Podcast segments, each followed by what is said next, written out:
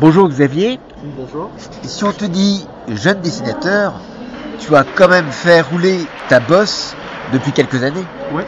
Oui, oui, c'est une première bande dessinée, mais c'est pas vraiment un début. Il y a eu un peu de travail dans le jeu vidéo avant, il y a eu des couvertures de romans, des illustrations pour le jeu de rôle, un album jeunesse, et puis seulement la BD.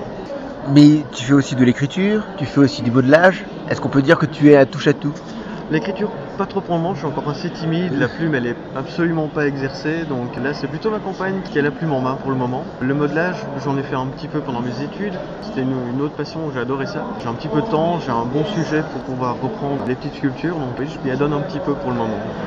J'aime bien toucher à tout. Sur la plupart de tes travaux, on retrouve l'univers de la féerie. Oui. D'autre part, tu disais être tombé sous le charme de Dark Crystal. Est-ce que c'est à partir de ce moment-là que tout s'est mis en place? Pour la féerie, oui. L'ai vu étant très petit, assez impressionné par les images. Oui, c'était l'ouverture vers la féerie, vers le travail de Brian Froud et de sa femme. C'était un petit peu l'intérêt pour le modelage aussi, ça c'est sûr. Mais oui, ça a été à partir de là que ça a commencé à me titiller un petit peu. ouais. Par rapport à tout ce que tu fais, Ouais. on s'aperçoit que tu travailles plutôt dans l'imaginaire. Est-ce que c'est un choix délibéré? C'est un choix totalement délibéré. Je n'aime pas trop le réalisme. En fait, je m'ennuie dans le monde réel.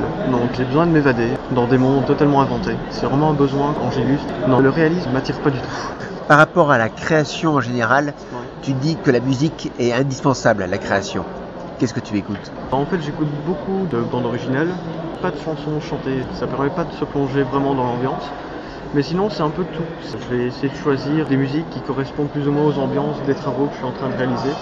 Ça permet de vraiment bien se plonger dans le travail. C'est indispensable ouais, pour travailler. Justement, pour Alice, qu'est-ce que tu as écouté comme musique? Je suis un grand fan de Elfman. Forcément, il a fait partie de l'écoute euh, régulière, j'ai envie de dire, pour l'album. Et après, en fait, quand je travaille, je mets une grosse, une grosse, grosse playlist de bandes son. Je la mets en marche. C'est une grosse sélection que je fais très large. Puis je me laisse porter par ce que j'ai dans les oreilles. Mais euh, Elfman, c'est une des grosses références pour l'album d'Alice. ouais. Est-ce que justement, par rapport à certaines scènes du livre, tu t'es dit, pour me plonger dedans, j'ai besoin à peu près de telle bande originale? Ouais, la scène dans les bois avec le chat justement, ça a été bizarrement la bande son de Sleepy Hollow. J'avais vraiment flashé sur cette bande son là et je trouve qu'elle correspondait très bien à la rencontre du chat. Ça peut paraître un petit peu bizarre parce qu'elle est un peu dramatique. Le chat pour moi est quelqu'un d'assez fourbe et je trouvais que ça lui correspondait très bien. J'ai lu que tu utilisais beaucoup, voire uniquement l'ordinateur. Oui. Comment tu t'es débrouillé pour les dédicaces?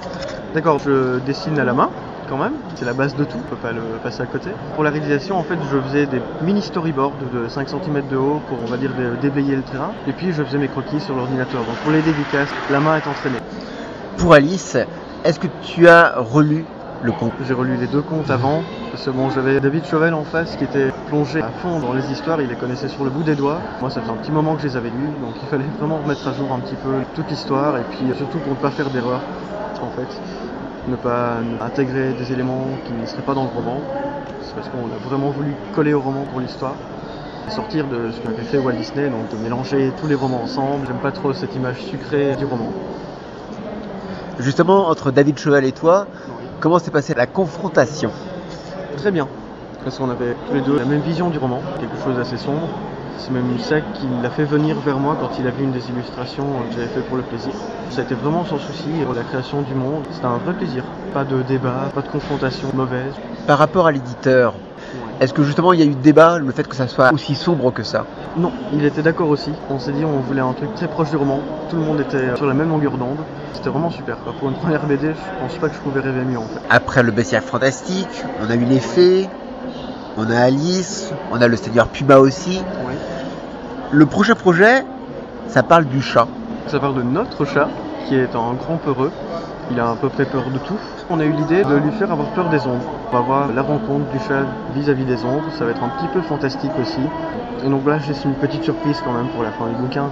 Vu que c'est un bouquin jeunesse, l'album sortira dans pas très très longtemps. D'autres projets à venir? Oui, d'autres albums jeunesse, toujours aux éditions Micmac, comme Seigneur Puma, qui en a quatre qui sont déjà prévus. Un texte de Gudule, ça s'appelle Les Contes de la Trouille. Une histoire personnelle, ça s'appellera Jimmy Watt. Là, je dis rien dessus parce que c'est vraiment en plein chantier pour le moment. Il y aura un livre-jeu. C'est un livre avec des posters, avec des énigmes. Un jeu un peu amusant pour les plus petits. Merci beaucoup et puis bon courage pour la suite. Merci beaucoup à vous.